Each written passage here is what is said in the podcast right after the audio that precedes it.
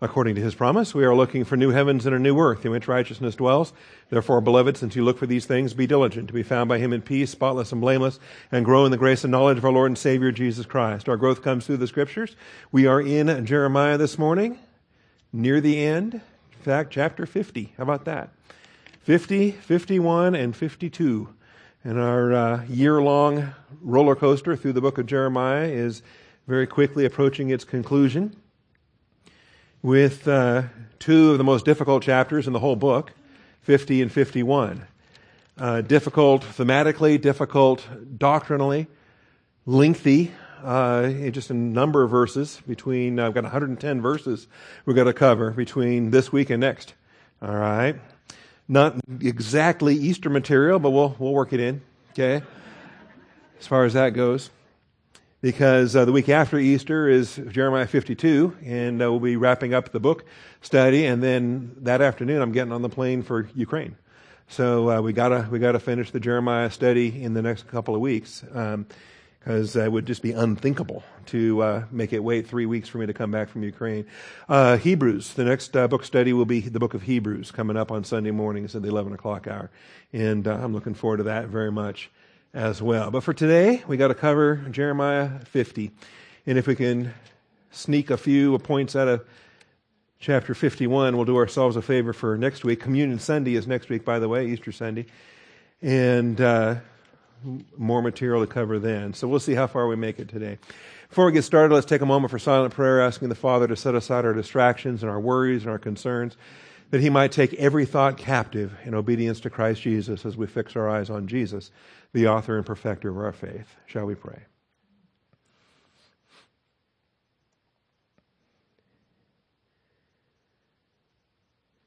Almighty Father, it is your grace provision for us day by day and moment by moment, Father. Great is thy faithfulness. I do thank you for the truth of your word and the blessing we have to assemble together, to study, to show ourselves approved.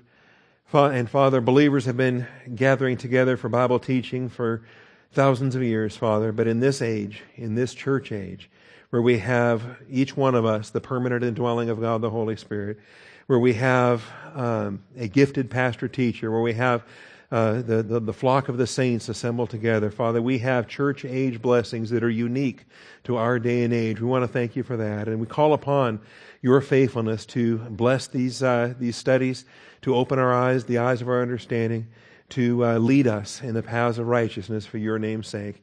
I thank you, Father, in Jesus Christ's name. Amen. All right, fasten your seatbelt because we've got a lot of ground to cover. And uh, even before we can tackle verse 1, um, we get a, hopefully get a, a nice overview, overview for what this chapter and the next are dealing with. 110 verses in chapter 50 and 51. It comprises the largest collection of messages against Babylon. And I should put Babylon in quotes, because Babylon is a lot bigger than Babylon. It's a lot bigger than one earthly uh, nation. And we'll talk about that. But it is the largest collection of messages against Babylon compiled by a single author. You might recall in our Isaiah series, before we did 52 weeks of Jeremiah, we did 66 weeks of Isaiah in our Isaiah series, uh, there were 60 verses that were compiled together between chapter 13, chapter 14, and chapter 47. So there were three different times in uh, the book of Isaiah. Well, 13 and 14 were back to back, and chapter 47 uh, after that. Three different segments of Isaiah that were centered on Babylon. Okay, or quote unquote Babylon. Because remember, Babylon is so much bigger than just one Gentile nation. We've been dealing with a lot of them. We've had eight of them, right? So far, we've been dealing with uh, some of these other, the Philistines and Egypt and Edom and Moab and Ammon, and we've been dealing with Hazor and some of the ones that are, are not as well known. Uh, we've had messages against Gentile nations for the last four or five weeks. Well, Babylon is something different. Babylon not only just lengthy, it's, it's monstrous in its scope, it is absolutely expansive in its scope, including five separate developments in this chapter and seven separate, separate developments next week. Twelve overall messages in these two chapters, in these 110 verses. But bigger than Isaiah, bigger than John in Revelation. The Apostle John in Revelation composes 42 verses in two chapters. Revelation 17 and Revelation 18. and uh, two chapters there whereby we have mystery Babylon that's spoken of, the name and mystery, and the uh, religious emphasis of chapter 17, and the commercial emphasis of chapter 18. And those get handled different ways by different pastors and different theologians, depending on how serious they are about a literal hermeneutic. And also depending upon even those that are serious about a literal hermeneutic that fail to recognize what's happening in Isaiah and Jeremiah. And so I'm glad that we've had the time to go through chapter 13, to go through chapter 14 and chapter 47 of Isaiah. And if you need to go home and dust off your Isaiah notes and remind yourself of what we talked about in those chapters, you realize most of what we spoke about was future, was prophecy, was eschatology, it was the great tribulation and the millennium beyond. All right, we're talking yet future as of us today in 2017. All right, is it 2017? Yeah. All right. So it's still yet future very little of what Isaiah had to say in chapter 13 or chapter 14, where you have the fall of Satan and the five I wills, or chapter 47, very little of what Isaiah had to say had anything to do with Nebuchadnezzar or the 5th century BC. All right, or 6th century BC.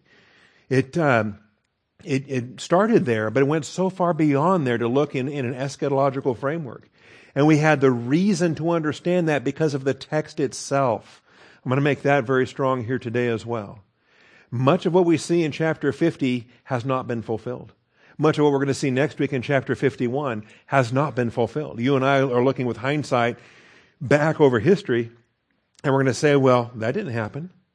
So did God just get it wrong? Does he not know what he's talking about when he makes his prophecies? I think he does know what he's talking about when he makes his prophecies. For example, he said a virgin will conceive and bear a son. And, and guess what happened? A virgin conceived and bore a son. That's right. And so we realize that God is not, you know, lucky some days and unlucky other days. He's not Nostradamus who gets most things wrong. Okay? And even the ones they claim are right are kind of fishy. All right. I don't put a lot of stock into Nostradamus, but uh, God is not like that. God gets everything 100% right and exactly right. And if we are tap dancing or we're trying to change language or we're trying to use weasel words to try to explain how something really happened when it really didn't, we are in a bad theological place if that happens. We're in a bad hermeneutical place if we, if we have to go there or do something like that. We're no better than the liberals at that point. Okay? So we're not going to do that. We're not going to do that today. We're not going to do that next week. We're not going to do that in 50 or 51 because we didn't do that in Isaiah 13 or Isaiah 14 or Isaiah 47. And, uh, and I think because of that too, we have the best framework going into Revelation 17 and 18. And we're not going to be arguing over what do we think Babylon's all about in Revelation 17. Well, see, it's code. It, it really represents Rome, does it? All right, what does it really represent? And uh, Babylon means Babylon, except when it means something bigger than Babylon. That's what I'm going to demonstrate for you today. All right. So, starting with the first 10 verses of chapter 50. Understand, Babylon, the land of the Chaldeans, will fall. Babylon, the land of the Chaldeans, will fall. And we've said, we've seen this several times, and we've learned that depending on the passage we're talking about, these terms are interchangeable. Babylon is interchangeable with Chaldeans. All right. And Babylon is a city. Babylonia is a region. Uh, Chaldeans are an ethnic group. All right. The Chaldeans are a particular people within the larger sphere. And sometimes they had power and sometimes they didn't, depending on what history of, of Babylon you're talking about. Uh, but for Isaiah, they were roughly synonymous for, for Jeremiah. They're roughly synonymous, and we're okay taking it as such. We still want to recognize the distinctions as we're dealing with it.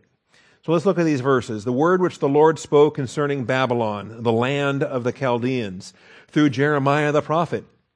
Declare and proclaim among the nations. Proclaim it and lift up a standard. Do not conceal it, but say, Babylon has been captured. Bel has been put to shame. Marduk has been shattered. Those are the chief gods of the Babylonians. Her images have been put to shame. Her idols have been shattered. For a nation has come up against her out of the north.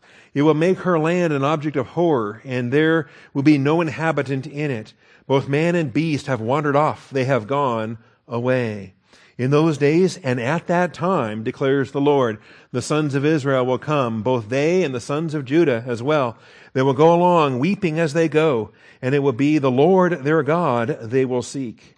They will ask for the way to Zion, turning their face, um, faces in its direction. They will come that they may join themselves to the Lord in an everlasting covenant that will not be forgotten. Okay? This is second advent, folks. This is the tribulation. This is eschatology. This is not history. This is not Zerubbabel, Ezra, and Nehemiah bringing them back from their 70 year captivity in the Old Testament. Verse 6 My people have become lost sheep. Their shepherds have led them astray. They have made them turn aside on the mountains. They have gone along from mountain to hill and have forgotten their resting place. All who came upon them have devoured them. Their adversaries have said, We are not guilty, inasmuch as they have sinned against the Lord, who is the habitation of righteousness, even the Lord, the hope of their fathers. Uh, let me get three more verses here, 8 through 10. Wander away from the midst of Babylon, and go forth from the land of the Chaldeans. Be also like male goats at the head of the flock. For behold, I am going to arouse and bring up against Babylon a horde of great nations from the land of the north and they will draw up their battle lines against her. From there she will be taken captive. Their arrows will be like an expert warrior who does not return empty handed. Chaldea will become plunder. All who plunder her will have had enough, declares the Lord. All right, so here's our first out of the five messages from chapter 50. And it's a message of doom, no question. Babylon is going to fall. Babylon, the land of the Chaldeans, will fall. Well, understand, biblically speaking, Babylon is a lot bigger than any other nation we want to look at. From the time of Nimrod, we're talking Genesis 10, Babylon was a contested city and a contested land. You know how many times it changes hands? And so the prophecy of the fall of Babylon is not a hard prophecy to make. It's going to happen a dozen times throughout the Old Testament or more, and, and more times still yet future. Sumerians, Akkadians, Amorites, Kassites, Assyrians, Elamites. Remember the Elamites from last week? That kind of enigmatic group? Chaldeans, Medes, Persians, and Greeks all claimed Babylonian dominion. And there was something about Babel. There was something about what Babel represents. Remember when Nimrod built the tower? Remember that the whole point of the tower is opposition against God and a place of, uh, a place of human glory where people are going to come together and build a name for themselves. And the dream of Babel has never died. The dream of, of, of humanity standing opposed to God has never died. That's why I believe Babylon will be rebuilt between now and the tribulation. Babylon will be featured in the, in the eschatology of Israel, standing opposed to the Lord. Um, it's Chaldean Babylon that has center stage in the Hebrew scriptures. Remember, Abraham came out of where? He came out of Ur of the Chaldees. All right, and so the connection is very strong between the Jewish people and the Chaldeans and the Babylonians. And uh, there's different applications to be made there. We also want to understand something different happened when God Himself removed His glory from Jerusalem and destroyed the temple. It was the Babylonians that He selected to do that. It wasn't the Egyptians or the Assyrians or Philistines or anybody else. There were a lot of Gentile nations that have afflicted the Jews over the years, but something different and unique happens when the Davidic throne is vacated, when Zedekiah is hauled off in chains, when the temple is destroyed, when the glory departs. Something new is underway. And Daniel actually gives us the prophecies as it relates to Babylon, Persia, Greece, and Rome. We have a statue that is presented. We have an unfolding plan that is represented. Babylon is the head of that plan. And Babylon ultimately does not reach its eschatological destruction until Jesus Christ returns the second advent. And so much of what we see in Isaiah 14, Isaiah 47, Jeremiah 50, Jeremiah 51 does not have a fulfillment at the hands of Cyrus or the Persians, does not have a fulfillment in the Old Testament. And if you try to say it does, you got a lot of uh, dancing to do around some verses that pl- plainly did not happen. Okay? And it's much easier to say it hasn't happened, it, but it will happen. I think it's a much simpler case to defend. Great stress is laid on Babylon's destruction and resultant, notice, uninhabited object of horror mentioned this last week. We talked about demons. We talked about haunted houses, haunted lands. We talked about an accursed land. We talked about what happens, and we're not talking Halloween and ghost stories, okay, or Hollywood uh, movies or some kind of silly stuff there, okay? It's not poltergeist. We're talking about the scriptures that portray fallen angels and demons and territory that has been given over to a curse. And we see this as an effect of God's righteous judgment, particularly when a land has been defiled. Murder and bloodshed and, and uh, the, uh, the fornication that defiles the land. So if you'll notice in these verses, real quickly here, verse 3 uh, I will make her land an object of horror. There will be no inhabitant in it. You know, after the Persians conquered Babylon, they didn't, they didn't depopulate the city. It fell in a single night, and, and the population was mostly spared. The king was executed. Daniel was made a regent, and, and uh, Darius the Mede was made a, a regent, and the city continued. It remains populated throughout the Persian era, throughout the Greek era, throughout the Seleucid era, into the Roman era, before it finally starts to get kind of depopulated slightly. They started to move them from Babylon to Seleucia. The Greeks did. But the region itself remained inhabited even on into post Christian times, into beyond the New Testament, into the Middle Ages. Where do you think the Babylonian Talmud got written? Here's a clue. Okay. It's called the Babylonian Talmud. All right? And there were more Jews in Babylon than there were in Jerusalem. The Babylonian Talmud is longer than the Jerusalem Talmud. Okay? There were more Jews there, more rabbis.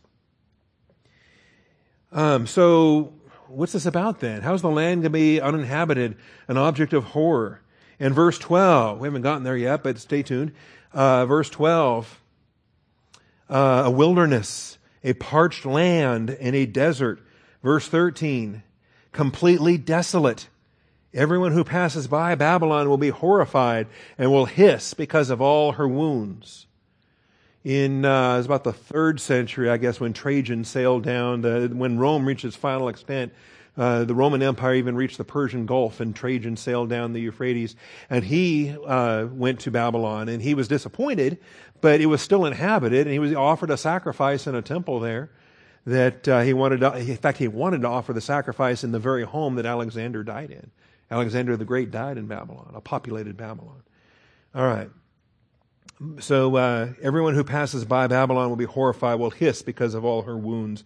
Verse 23 how the hammer of the whole earth has been cut off and broken, how Babylon has become an object of horror among the nations. Verse 26 Come to her from the farthest border, open up her barns, pile her up like heaps, and utterly destroy her. Let nothing be left to her. Clearly, these were not fulfilled in the Old Testament. And to try to say they were really misses the point of how God prophesies what he prophesies. Uh, verse 39 desert, Therefore, desert creatures will live there along with the jackals. Remember the tan? the little tanine, the little dragon jackals there. The ostriches also will live in it, and will, it will never again be inhabited or dwelt in from generation to generation. Verse 40 As when God overthrew Sodom and Gomorrah with its neighbors, declares the Lord. You know, technically speaking, different archaeologists have said they found them, but I don't know that anybody's really found them because they're always arguing with one another. No, this is the real Sodom. No, this is the real Sodom. No, this is the real Gomorrah. No, this is the real Gomorrah. And so they've been discovered, you know, a hundred times in the last 200 years, or maybe they haven't been discovered yet. Okay. Yeah, they found a lot of ruins under a lot of sulfur, but how, how do they know? Okay. Anyway. Um, but they got to sell books, so, you know, they're going to write what they're going to write. That's verse 40. All of those references here in, in chapter 50. And guess what? It continues in chapter 51. Again, not to belabor the point, but I want the repetition to make the impact because I think that's what God's doing here. 5129. The land quakes and writhes for the purpose of the Lord against Babylon stand to make the land of Babylon a desolation without inhabitants. All right, it's 5129. And then uh, there should be 37. Babylon will become a heap of ruins, a haunt of jackals, an object of horror and hissing without inhabitants. Remember, the jackals are the little dragons, the tan and from the tanine. Verse 43 Her cities have become an object of horror, a parched land and a desert, a land in which no man lives, and through which no sons of man, no son of man passes. Finally, verse 62 um, you, Lord, have promised concerning this place to cut it off so that there will be nothing dwelling in it, whether man or beast, but it will have a perpetual desolation. All right. Now, does that make an impact? I think God's trying to say something here. And uh, in case you missed it, this is in complete agreement with Isaiah from Isaiah chapter 13. Isaiah says something very similar in Isaiah 13 and verse uh, 20. Okay? And so something bigger is happening here. The message against Babylon is different from the oracle against Egypt or the Philistines or Edom or Moab or any of the eight nations we've already seen. There is something different happening in chapter 50 and 51. And what we're getting actually is eschatology, looking forward to Israel's future, the great tribulation that uh, Israel has to look forward to. You see, this prophecy was not fulfilled by the Medo Persian overthrow of Babylon. By the way, the Bible describes that night that it happens. There's a dinner party happening in Babylon, and the writing appears on the wall. Say, the writing had actually been on the wall a lot longer than that, but it made they finally saw it on that night in which the, the uh, capture came. They bring Daniel in to, to give the message. So you can read about that if you like in Daniel 5, verses 28 through 31. I'm going to save time today and not take us there. All right. We have uh, language in the text that demands we do something different. And that happens here in verse 4. We have an idiom, we have an expression, in those days and at that time. Remember, we've seen this before.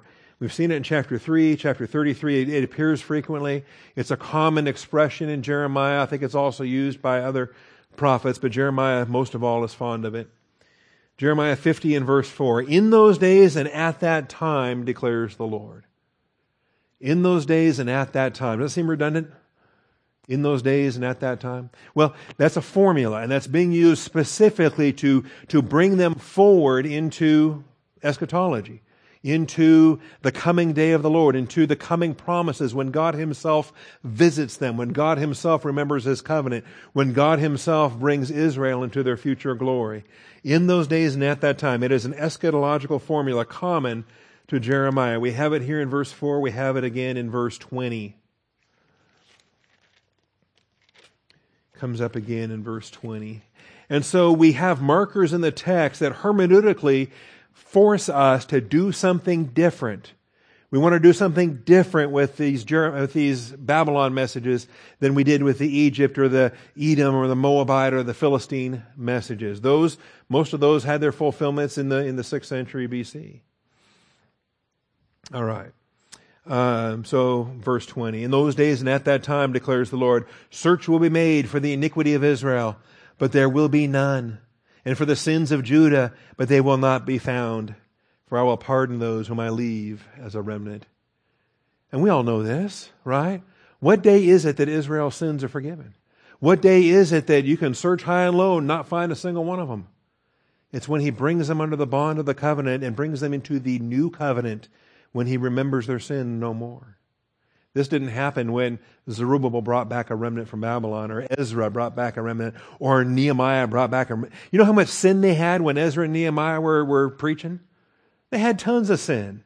They were marrying foreign women. They were fornicating left and right. They were neglecting the temple so they could build their own uh, their own farms and, and, houses and lands. And they were uh, they were just as rebellious as, as you could ask for. Fact, so much so that the prophets were wondering, "Gee, do we go back to do another captivity? you know, how does this work?" There was tons of sin after they came back from Babylon. But here it says, "Search, and you won't find any." Search will be made for the iniquity of Israel, but there will be none. That's like when you and I pass by the Bema seat. When you and I stand before the judgment seat of Christ, guess what? I love that. The, the, when at the judgment bar I stand before my King, and He, the book will, books will open, they cannot find a thing. Isn't that great? Then will my voice be glad, while tears of joy will flow, because I had it settled and settled long ago. Okay? And that's the truth. When they won't find a thing, there will be nothing recorded against us because all of it will be wiped away by the judgment function of the justice of God. So, um, language we have in chapter 3, chapter 33, language we have here, uh, all of this, we see that the direct consequences of which is Israel's eternal blessing under the new covenant. That did not happen in the 5th century BC. That did not happen when Zerubbabel brought them back. Okay? In fact, barely 10% of the Jewish people went back from Babylon to Jerusalem anyway. The bulk of the Jewish people were fat, dumb, and happy in Babylon. They stayed in Babylon. It was just a, a small group, a, a, tithe, that returned to live in, uh, in the land of Canaan. All right. The message against Babylon is more comprehensive than any other Gentile oracle, as Babylon represents, notice, the inception of the Babylon, Persia, Greece, Rome global Gentile hostility against the God of Israel. Something new happens when Nebuchadnezzar destroys the temple. Something new happens when the Davidic throne is vacated. All of a sudden, there is a new dynamic at work on the world stage. Geopolitics becomes different with a, vaca- with a vacated Davidic throne. Because God had already promised David he would never lack a man to sit on the throne. That the son of David would sit on the throne forever. So how does the throne get vacated in the days of Zerubbabel? I'm sorry, Zedekiah okay, or really Jehoiakim. How does the Davidic throne get vacated, and why is it still waiting to be, to be reseated again? It has not been reseated yet, and it won't be until Jesus Christ conquers at Second Advent. He was entitled to it at First Advent, but never claimed it. His father had not yet granted it to him. I find that uh, a remarkable thing. And even Zerubbabel, by the way, Zerubbabel was entitled to it. He was the direct heir, father to son, father to son, through Jeconiah, he was entitled to the throne of David, and yet he brought a group of captives back and he ruled as a Persian governor, not as a king of David, not as king of the Jews, not on the throne of David. He would not, he would not claim that for himself. Anyway, uh, one quick look. Let's look at this. Daniel chapter 2. So hold your finger there in Jeremiah 50, and let's go over to Daniel chapter 2.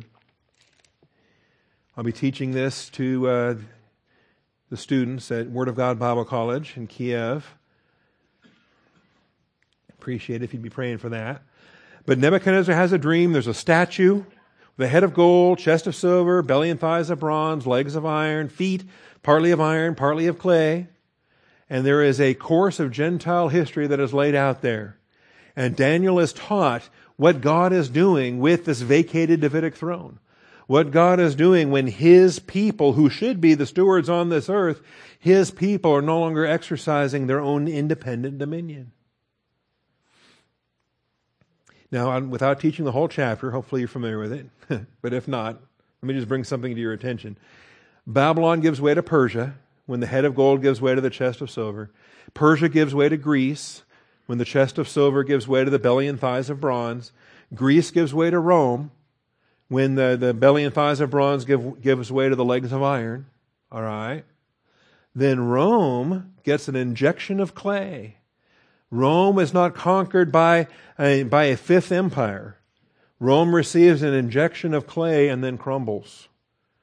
And that historically is why we understand the fall of Rome uh, when that happened in the 5th century AD and why we're not sweating anything that's happened ever since then because we're still waiting for the feet of iron and clay to make their appearance, which they will in uh, under Antichrist's uh, restructured Roman Empire. So in all of this, but notice when Jesus Christ comes and conquers, there's a very key expression in verse 35. You'll notice. Um, uh, so in verse 32, the head of that statue was made of fine gold, its breasts and arms of silver, belly and thighs of bronze, legs of iron, feet partly of iron and partly of clay. We haven't reached the feet yet. Or if we've reached the feet, we haven't reached the toes yet. Let me say that. We don't have ten horns. We don't have the ten toes. Maybe we're in the feet. Uh, yeah, I'd say we're in the feet, but we're not in the toes yet. You kept looking until a stone was cut out without hands, and it struck the statue on its feet. And notice, struck on the feet of iron and clay and crushed them. Then the iron, the clay, the bronze, the silver, and the gold, you see that? All the way back to Babylon the gold, were crushed all at the same time and became like chaff from the summer threshing floors, and the wind carried them away so that not a trace of them was found. But the stone that struck the statue became a great mountain and filled the whole earth. So when Jesus Christ conquers at Armageddon, this vision gets fulfilled, and the reality of this then gets fulfilled. And the reason why all of our Babylon messages from Isaiah 13, Isaiah 14, Isaiah 47, Jeremiah 50, Jeremiah 51, these big sweeping Babylon panoramas, they are bigger than 6th century Babylon. They're bigger than the Persians overthrowing the Babylonians. It's actually a much larger message. It, it incorporates all of this. It incorporates the Babylon, Persia, Greece, Rome, global Gentile hostility against the God of Israel. That's what it comes down to. And so we can take it moving forward. and We can start to see the different tribulational applications as they appear here. And we can realize why, in many respects, Babylon's still here. The Babylonian Queen of Heaven worship is still here on the planet today. It's the biggest segment of Christendom in, in, under Roman Catholicism. Worships the Queen of Heaven. It came from Babylon. Babylon is still here to this day. Persia is still here to this day. Greece is still here to this day. And especially Rome is still here to this day. And uh, that whole structure, the BPGR global Gentile hostility structure is still here to this day, and it will be until Jesus Christ smashes it at Armageddon when he destroys it in his second advent. All right. The next paragraph, verses 11 through 20. 11 through 20. And by the way, we get to these conclusions because of markers in the text. We're hermeneutically applying markers in the text like in those days and at that time. And we're observing how the author himself is taking us beyond his immediate generation and how he's taking us forward to the end times, how he's taking us forward to the kingdom of God's glory, to sinless righteousness. All right? We, and we're going there because the text is taking us there. We're not going there because we're scratching our heads in the 21st century saying, well, gee, these prophets, prophecies haven't been fulfilled yet. okay? And uh, we're, not, uh, we're not using an escape clause of saying, well, they haven't been fulfilled yet, so they must still be future. They are future because the text told us they were future. And so we're not surprised that they haven't been fulfilled yet. It's a no shocker to us that they weren't fulfilled in the Old Testament if that makes any sense. All right. Assyria and Babylon were God's tools for the captivity of Israel and Judah. Remember, Assyria swept away the ten northern tribes, Babylon swept away the two southern tribes. They were selected for their pride, and the consequence of their usage was their national destruction. God didn't pick them because they were godly, He picked them because they were wicked. And anyone that curses the Jews has to be cursed. I will bless those who bless you. The one who curses you will be cursed. So he's not going to take a righteous nation and use them to curse the Jews, and then you have to turn around and curse the, the righteous nation. No, he chooses a wicked nation, one that would be subject to judgment anyway. And he uses them to curse the Jews, and then he can curse them for cursing the Jews. Does that make sense? All right. And so in verses 11 through 20, we see this. Because you were glad, because you were jubilant, O you who pillage my heritage, because you skip about like a threshing heifer and neigh like stallions. You know, they like seeing the Jews get it. Just like, you know, you like watching a, you know, there's certain sports teams and you just, you don't really, I mean, you don't care who they're playing, you're just happy if somebody beats them. You know? I'm not naming names, but anyway. And then this is the case. You're skipping about because the Jews have fallen, and yet you don't understand. God's not skipping about, happy about it. He's, uh, he's not rejoicing over disciplining his own people. All right. Verse 13, because the indignation of the Lord, she will not be inhabited. We talked about the desolation already. Um, verse 14, draw up your battle lines against Babylon on every side. All you who bend the bow, shoot at her. Do not be sparing with your arrows, for she has sinned against the Lord. Raise your battle cry against her on every side. She has given herself up. Her pillars have fallen. Her walls have been torn down. For this is the vengeance of the Lord. Take vengeance on her, as she has done to others, so do to her. Cut off the sower from Babylon and the one who wields the sickle at the time of harvest. From before the sword of the oppressor, they will each turn back to her own, his own people, and they will each flee to his own land. Uh, three more verses here 17 through 20. Israel is a scattered flock. The lions have driven them away. The first one who devoured him was the king of Assyria. And the last one who has broken his bones is Nebuchadnezzar, king of Babylon. See, these are the tools that were used to punish them in the, uh, in the Old Testament. Therefore, thus says the Lord of hosts, the God of Israel, Behold, I'm going to punish the king of Babylon and his land, just as I punished the king of Assyria. And I will bring Israel back to his pasture, and he will graze on Carmel and Bashan, and his desire will be satisfied in the hill country of Ephraim and Gilead. In those days and at that time, declares the Lord, and we already discussed this, search will be made uh, for the iniquity of Israel, and there will be none, and for the sins of Judah, but they will not be found. For I will pardon those whom I leave as a remnant. All right? So here's the second of five messages in this chapter going to punish Babylon. It has a, a short application in, in that century because there is a remnant that comes back, but ultimately it looks forward to the second advent, looks forward eschatologically in those days and at that time with their sin being removed. Remember, they can't have their sin removed until the new covenant is put into effect. Jeremiah 31, 34. All right. Both Assyria and Babylon boasted in their greatness rather than humbly acknowledging their function as tools in God's hand. And this was a message back in Isaiah, Isaiah 10 and verse 15. Why does the axe boast? How can the axe boast? You know, if someone with skill was employing the axe, that's one thing. But if someone like me was wielding the axe, that's something else. Okay? Because there are people that are good with tools and people that are not good with tools. And people that can take one whack at a log and boom, they split it like that. You know, and a couple of whacks and they've got chunks, they got logs that they can use for actual fires and whatnot. You know, I take an axe and I've got pulp, you know, because I beat the thing ferociously. And without any real skill, just a lot of violence and anger that, that makes toothpicks out of things.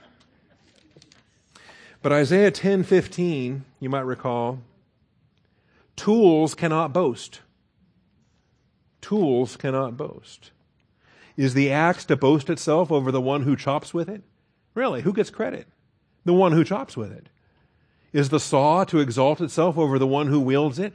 That will be like a club wielding those who lift it, or like a rod lifting him who is not wood. See, don't confuse the tool with the hand that wields the tool. By the way, this is why pastors can't boast. We're just tools in the Lord's hand. If any fruit happens in Austin Bible Church, it's because Jesus Christ wields the tool in his hand. And that's why he gets extra glory. You and I complain we have imperfect tools. And then we blame, well, it would have turned out better except I had a crummy tool. Okay? God never complains about the crummy tool. He uses the crummy tool and still accomplishes perfect results. That way the tool can't boast. Unlike the Zen returning, that's my shorthand for Zerubbabel, Ezra, Nehemiah. You might recall that they were swept away to captivity in three different waves 605, 597, 587. Likewise, as they were swept away in three waves, they returned in three waves. Zerubbabel brought a group, Ezra brought a group, Nehemiah brought a group. And so my shorthand, I call it the Zen, Z E N, returnings. I invented that. I coined that. I trademarked that. I should be collecting royalties. If you see anyone that uses that in a book, let me know, because that's mine. But see, there, you know, read Ezra 9 6 sometimes. They had tons of sin. They had so much sin, Ezra was ready to puke. Okay? And I mean, who, who reads Ezra and Nehemiah anyway? But this will be a good preview for you because uh, Lewis will be speaking from this portion of the Bible when I'm overseas. So uh, I've got this coming up on a couple of Wednesdays here shortly. But Ezra 9 and verse 6, I said, Oh my God, I am ashamed and embarrassed to lift up my face to you. My God, for our iniquities have risen above our heads and our guilt has grown even to the heavens. All right. That's, uh, that's quite a bit different than what we read about in, in Jeremiah 50 and verse 20 that search will be made and we can't find any sin. Ezra looks around and says, It's past my head. It's up to here and higher. I'm embarrassed by all the sin everywhere. Now, unlike the Zen returnings, the eschatological return of Israel and Judah coincides with the forgiveness of their sins. The forgiveness of their sins. Remember Jeremiah 31, 34, the new covenant that's promised. I will make a new covenant with the house of Israel and the house of Judah. And one of those blessings of the new covenant is, I will remember their sin no more. I will remember their sin no more. That's still future. Jesus said it was future. On the night in which he was betrayed, he's giving communion. And he says, This is the blood of the new covenant. It's still future. It has not yet been applied to Israel. It was shed, but not yet applied to the nation of Israel. All right. Third message of chapter 50. See, we're making it. Third message of chapter 50. By the way, it's Palm Sunday. I'm still looking for my Palm Sunday connection, but we'll, we'll find something. Verses 21 through 28. Against the land of Merathaim. Where's that? Go up against it. And against the inhabitants of Pekod. Where's that? They're not real places but these are symbolic names that are designed to teach content. And we need to learn about this. When God uses name calling, when God uses symbolic names, He does so for a reason. Again, the context is Babylon, but we have a message that goes here in the context of this name calling. Slay and utterly destroy them, declares the Lord, and do according to all that I have commanded you. The noise of battle is the land, is in the land, and great destruction how the hammer of the whole earth has been cut off and broken. This is not a war hammer, by the way. It's it's a, uh, a smithy. It's a it's a metallurgy uh, hammer. This is uh, somebody that's supplying weapons, uh, an arms dealer, if you will, for the world. How the hammer of the whole earth has been cut off and broken. How Babylon has become an object of horror among the nations. I set a snare for you, and you were also caught, O Babylon. While you yourself were not aware, you have been found and also seized because you have engaged in conflict with the Lord. In fact, they're caught earlier than they even realize. The Lord has opened His armory. You're so proud of what you're doing? Let me show you what I'm doing.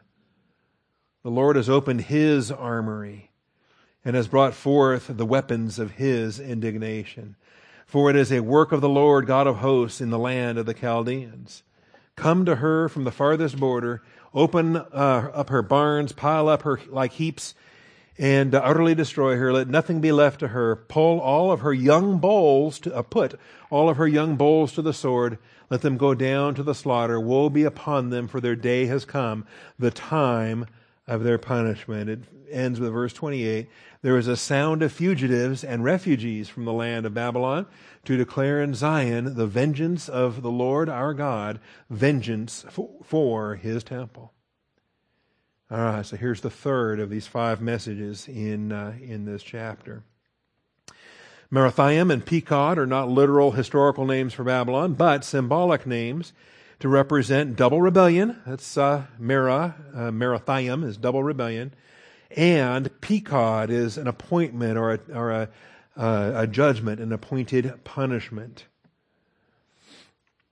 The hammer of the whole earth is doomed when the Lord opens his own armory and issues the weapons of his indignation. This is an exciting thing. And if we had more time, how fun would this be? Because the Lord himself, when he comes to do battle, he's getting equipped out of this armory. And we're going to be following him on white horses, right? He's going to wrap himself with zeal as with a garment, and he's going to descend uh, to inflict God's wrath upon this earth. What a day that's going to be. And we're following him on white horses as per Revelation chapter 19. I'm excited about that. And so uh, we got the study here on the armory, different things. I can get lost in the in the, the word study and different things. In my army days, I was uh, I worked in a lot of armories. I was an MP in the army, and especially on the missile site, um, where we didn't do a lot of police type stuff. We didn't do a lot of law enforcement functions, but we, we were tasked with uh, being in charge of the armory. So we maintained the weapons, we inventoried the ammunition and, and different things. So I've been in a lot of armories over the years, and some are uh, amusing. Not very impressive at all, but they're rooms with weapons, so you call them armories. Um, but I think God's armory in the heavenlies is, is got to be a sight to behold. Can you imagine? Imagine what that's like when he opens that up for business and starts issuing the weapons out of there. What a day is that going to be? Young bulls. Uh, oftentimes, depending on the passage, depending on the context, like Psalm 22, for example, other passages, young bulls can be figuratively applied to fallen angels in opposition to the work of Jesus Christ.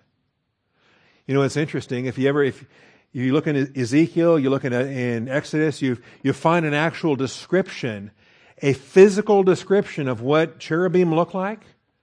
They've got bull faces. Okay? Most of them. Some of them have eagle faces and lion faces, and, and some of them have four faces, depending on which side you're looking at. But for the most part, your typical, average, run of the mill, everyday, ordinary cherubim has a bull face. Okay?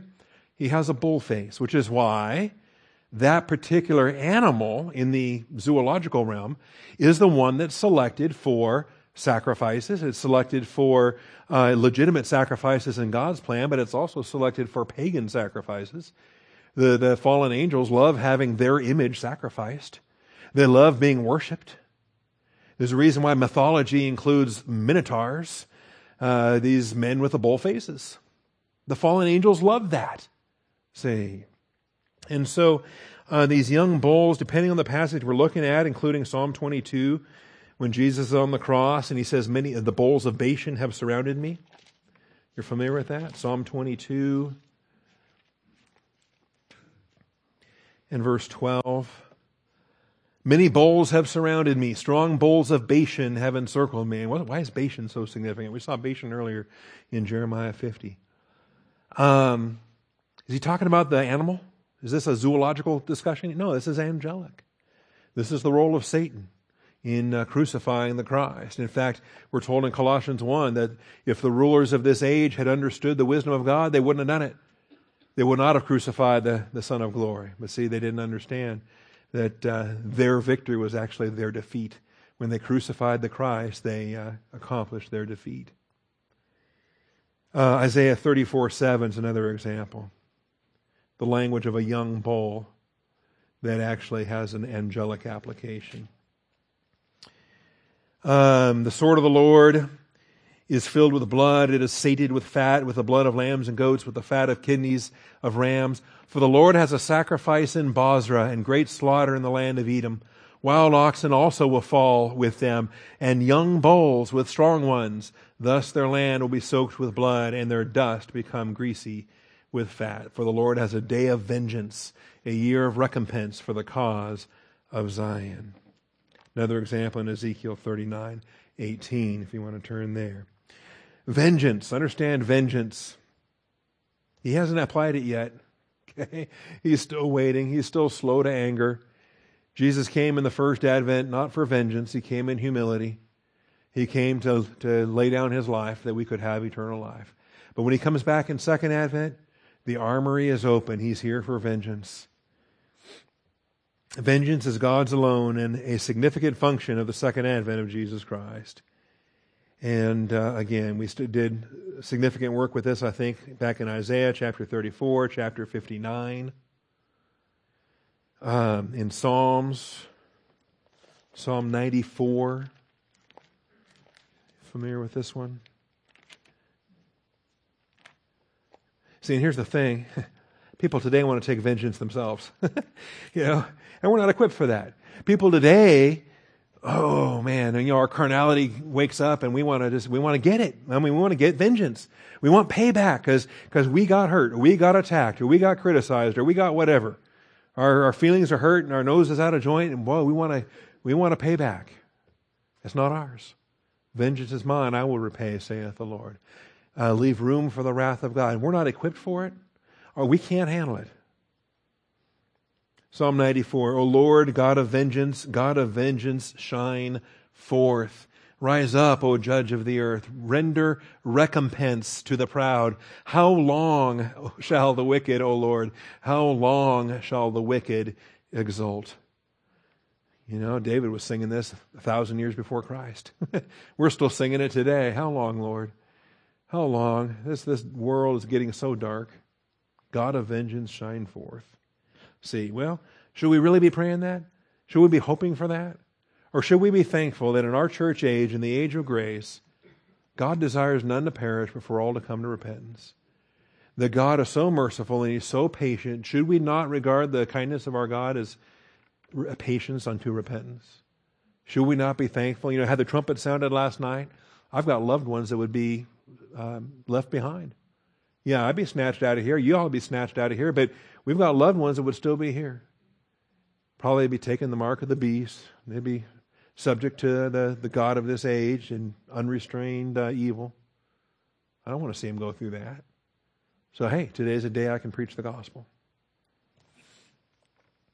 Psalm 149, verses 6 through 9, at the end of the Psalms, addresses this. There's more in Psalm 94, but got to go quickly. Let the godly ones exult in glory. Let them sing for joy on their beds. Let the high praise of God be in their mouth and a two edged sword in their hand to execute vengeance on the nations and punishment on the peoples, to bind their kings with chains and their nobles with fetters, to execute on them the judgment written. This is the honor for all the godly ones. Praise the Lord. We will stand with the holy ones. We are following Christ. Christ is the one that's going to do the battle. We're just going to sing. Isn't that great? We get to sing as he, uh, as he goes forth. All right, Isaiah 34, Isaiah 59, I'll let those go as well. You like Isaiah 59 especially. Great picture of the Christ. Our fourth message. Oh, okay, let me get Isaiah 59.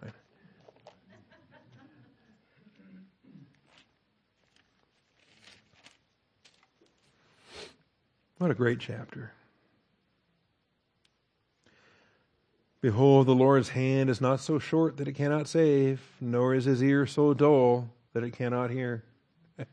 what are you grumbling about? God's not listening to your prayers? God can't do anything about it? Is really is the problem because he's hard of hearing? Or is the problem that he's just his hand is so limp he can't do anything about it? No. No. The issue is we're in sin and we need to confess so that he starts listening to us again, and so that he moves his hand on our behalf. And that's how the chapter starts. Uh, we get down, uh, verse 9, we get down lower, uh, headed for verse 15. Um, truth is lacking. That's our generation, right? Now the Lord saw, and it was displeasing in his sight that there was no justice. And he saw that there was no man, and was astonished that there was no one to intercede. Okay? That's like that Cathedral's tune, the, the song they sing. He looked through heaven and found a Savior because no one else was available to do it. So he did it. His own arm brought salvation to him, and his righteousness upheld him. He put on righteousness like a breastplate. We have righteousness. You know what our armor is about? The breastplate of righteousness. And a helmet of salvation on his head. We've got a helmet of salvation. He put on garments of vengeance for clothing. Oh, wait a minute. We don't have those. That's not our Ephesians 6 armor. That's nowhere in the New Testament. You and I are not equipped to wear this. We don't have the character, we don't have the integrity, we don't have the uh, maturity. God and God alone can apply global vengeance without going carnal. Global vengeance in righteousness and holiness and purity you know, I would start, and with the first couple, I'd start liking it. I'd enjoy it. And then I would draw pleasure from what I should not be drawing pleasure from. Okay? And so would you. So don't, don't think he wouldn't. According to their deeds, so he will repay. Wrath to his adversaries, recompense to his enemies. To the coastlands he will make recompense. So they will fear the name of the Lord from the west, his glory from the rising of the sun. Oh, there's so much here. A redeemer will come to Zion to those who turn from transgression, and Jacob declares the Lord. Anyway, this is all second advent, looking forward to his victory. Okay, fourth message, verses 29 through 43. The Lord, the Redeemer of Israel, is the glorious one who brings down the arrogant one. Who do you think the arrogant one is? Satan. Thank you. Yeah, it's not Nebuchadnezzar. It's not a, it's not a human being, okay? So often, we saw this in, in Isaiah as well. We saw the power behind the throne. We saw it in Ezekiel as well, the power behind the throne. You got the prince of Tyre, you've got the ruler of Tyre, both in the same chapter. Same thing in Isaiah 14. Same thing here. We've got the arrogant one. The arrogant one. Summon many against Babylon. And by the way, this, this army that comes from the north, it's not the Media Persia overthrow. That came from the east. Okay. Media Persia with some Elamite uh, auxiliary units. They came from the east. the eschatological destruction of Babylon comes from the north. And we see this repeatedly from the far north, from the uttermost regions. All right, summon many against Babylon, all those who bend the bow and camp against her on every side. And we've seen bows in this chapter a lot. A lot of archery in this chapter. In other words, a lot of long distance cruise missiles. Just saying. And they don't miss. Encamp against her on every side. Let there be no escape. Repay her according to her work, according to all that she has done. So do to her, for she has become arrogant against the Lord, against the Holy One of Israel. No, we will stand with the Holy One. What a blessing for us, the glorious one. Therefore, her young men will fall in her streets. All her men of war will be silenced in that day, declares the Lord. Behold, I am against you, O arrogant one, declares the Lord God of hosts. For your day has come, the time when I will punish you. See, it bugs me sometimes that Satan still prowls about like a roaring lion, seeking to devour. I mean, I, why is he still loose? Can we be done with this guy already? No, there is coming a day. The arrogant one will stumble and fall with no one to raise him up, and I will set fire to his cities. I will devour all his environs. And it goes on. You got the Redeemer in verse uh, 34 the Goel, the kinsman redeemer. The redeemer is strong. The Lord of hosts is his name. He will vigorously plead their case so that he may bring rest to the earth, but turmoil to the inhabitants of Babylon. Isn't that fun? Play on words there. It's great because Babel itself means confusion. God confused their languages at Babel. It's kind of neat to see this here. Um, and there's so much more. There's a sword, a sword against the Chaldeans, a sword against the inhabitants of Babylon uh, sword against the oracle priests, the sword against their horses, um, against their chariots, against the foreigners uh, who are in the midst of her. They will all become like women. No, they will all become women. A sword against her treasures, and they will be plundered.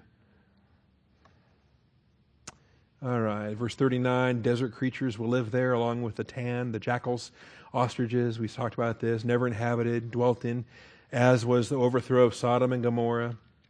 No inhabitants, no man will live there, nor son of man reside in it. Behold, a people is coming from the north, and a great nation and many kings will be aroused from the remotest parts of the earth. See, Antichrist views himself as the King of kings and Lord of lords.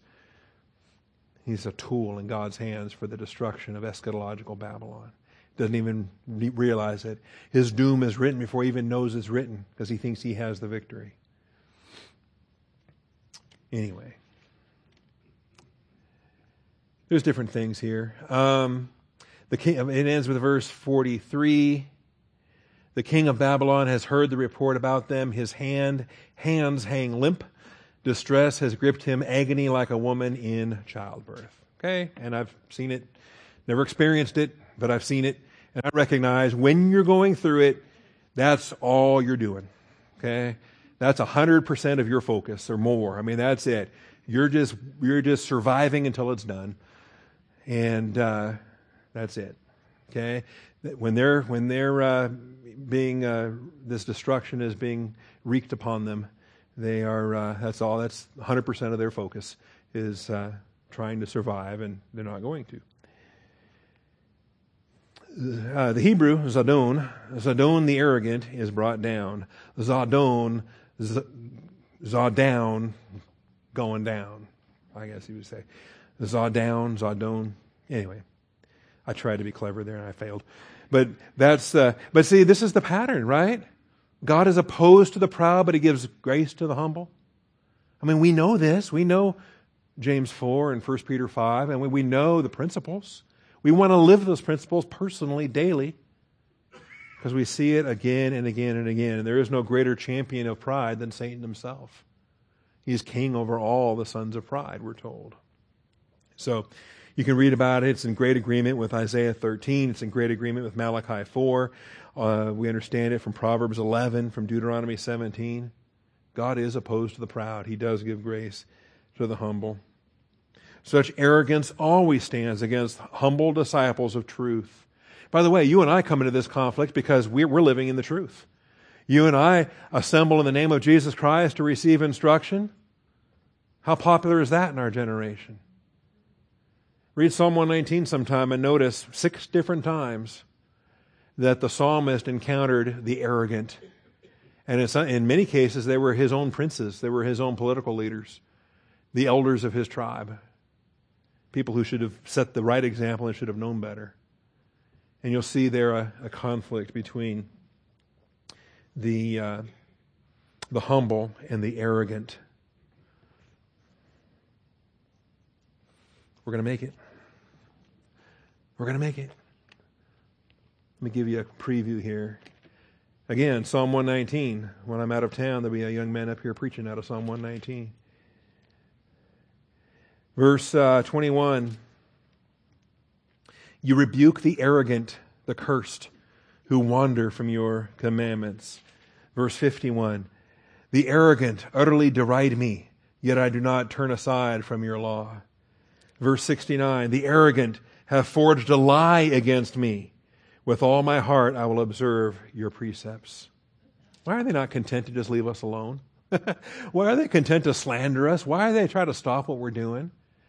I mean, you don't have to believe what I believe, but just leave me alone, why don't you? They never will. They hate us because they hate the Lord. They hate the Word of God. Verse uh, 78 May the arrogant be ashamed, for they subvert me with a lie, but I shall meditate on your precepts. Verse 85 The arrogant have dug pits for me. They're going to fall in. Men who are not in accord with your law. Verse 85, that was 85. 122 Be surety for your servant for good. Do not let the arrogant oppress me. That arrogance is always standing against humble disciples of truth. Finally, verses 44 through 46. Who is like me? Who will summon me into court? Again, we're, we're rebuking Satan here in these verses, right? Satan was the liar who said, I will be like the Most High God. Satan is the one who uttered his five I wills. Satan is the one who views him, his plan as a, a viable alternative to the Father's plan. His Son is a viable alternative to the Father's Son the Antichrist, the Anti-Father. Behold, one will come up like a lion from the thicket of Jordan to perennially to a perennially watered pasture. For an instant, I will make them run away from it, and whoever is chosen, I will appoint over it. For who is like me, and who will summon me into court? Who then is the shepherd who can stand before me? Therefore, hear the plan of the Lord, which he has planned against Babylon and his purposes which he has purposed against the land of the Chaldeans. Surely they will drag them off, even the little ones of the flock. Surely he will make their pasture desolate because of them. At the shout, Babylon has been seized, the earth is shaken, and an outcry is heard among the nations. And we have Revelation 18 written before John ever wrote Revelation 18. And there it is. Who is like me? Who will summon me into court? Ultimately, God's victory over Babylon is God's victory over Satan. I'm out of time, but we can turn to Isaiah 14 and see this. He said he will ascend, and God said, No, you're not. You're going down. You're going to descend to Sheol, and they're going to throw a party when you get there. The accuser will be thrown down. In fact, he has an initial fall during the tribulation itself. We're told in Revelation chapter 12 that the accuser of our brethren is thrown down and he'll have a great wrath knowing that he has a very short time remaining. Read Revelation 12 sometimes. His global plan will be ended at Armageddon when we get to return. And I'm, I'm out of time. We'll just have to close with this. Do you know how to ride a horse? I, I don't. Not very well. I mean, I've ridden maybe five times in my life. And every time I, I'm nervous. Those are large animals. And, uh, I usually try to wit, get, you know, evangelize the horse. I want to make sure he's a believer before I sit on him. never works. But, um, and so then you, you, they help you climb up on the thing and you sit there and then he follows the horse in front of him because it's just a silly trail ride and, and they're smarter than you and they take you along the thing. Um, I wouldn't know how to drive manually or go, a, go to a defin, uh, destination that the, the horse in front of me wasn't going to. Um, but here, when we get to Armageddon, we're going to be following him on white horses. Heaven opened, and behold, a white horse, and he who sat on it is called faithful and true, and in righteousness he judges and wages war. His eyes are a flame of fire. On his head are many diadems. He has a name written on him which no one knows except himself. He is clothed with a robe dipped in blood. His name is called the Word of God. And the armies which are in heaven, hello, you and me, why do you think we have armor? Clothed in fine linen, white and clean, the righteous acts of the saints. We've already been uh, through our bema seat, our judgment seat. We are glorified in our eternal reward. We're following him on white horses and relax. We don't have to actually engage in the combat. Jesus will do all the fighting, but we're going to be singing. As we saw, we sing the, the hallelujah chorus in that. And from his mouth comes a sharp sword, so that with it he may strike down the nations. And he gets to the end of this, and he seizes the beast and the false prophet, and they're thrown alive into the lake of fire, and Satan is bound and thrown in a chain. So that's the good news. We win. All right? Jesus wins, and we're in Christ. That's the, uh, that's the short version. Well, Isaiah 50, all right? Next week we'll come back and uh, we'll cover chapter 51. And like I say, it's longer than chapter 50. There's five messages in 50, there's seven messages in 51. And uh, it's Easter, it's, uh, it's uh, Communion Sunday, so we got to talk fast if we're going to get through uh, 51 next week and 52 the week after that. Father, I thank you for your faithfulness. I thank you for your grace. I thank you, Father, for the work of your Son. We're not in a religion with a founder that lived a long time ago and died a long time ago. We serve a risen Savior. And I thank you that he ever liveth to make intercession for the saints, and that he's seated at your right hand, and he's seated it until you make his enemies a footstool for his feet. And I thank you, Father, that a day is coming in which he will no longer be seated, that he will take his stand, and he will descend with a shout with the voice of the archangel and the trumpet of God, and the dead in Christ will rise first. And we who are alive and remain will be caught up together with them in the clouds to meet the Lord in the air. And thus we shall always be with the Lord. I thank you, Father, that we are not destined for the wrath that we've been reading about. The judgment upon this world, the recompense upon the, the forces of Satan. We are delivered from the wrath to come, Father. We belong to your Son. And I thank you for that. Christ is risen. Christ is living, Father. And I thank you that we get to preach that, we get to sing that, we get to live that. I thank you, Father, in Jesus Christ's name. Amen. We will dismiss with our closing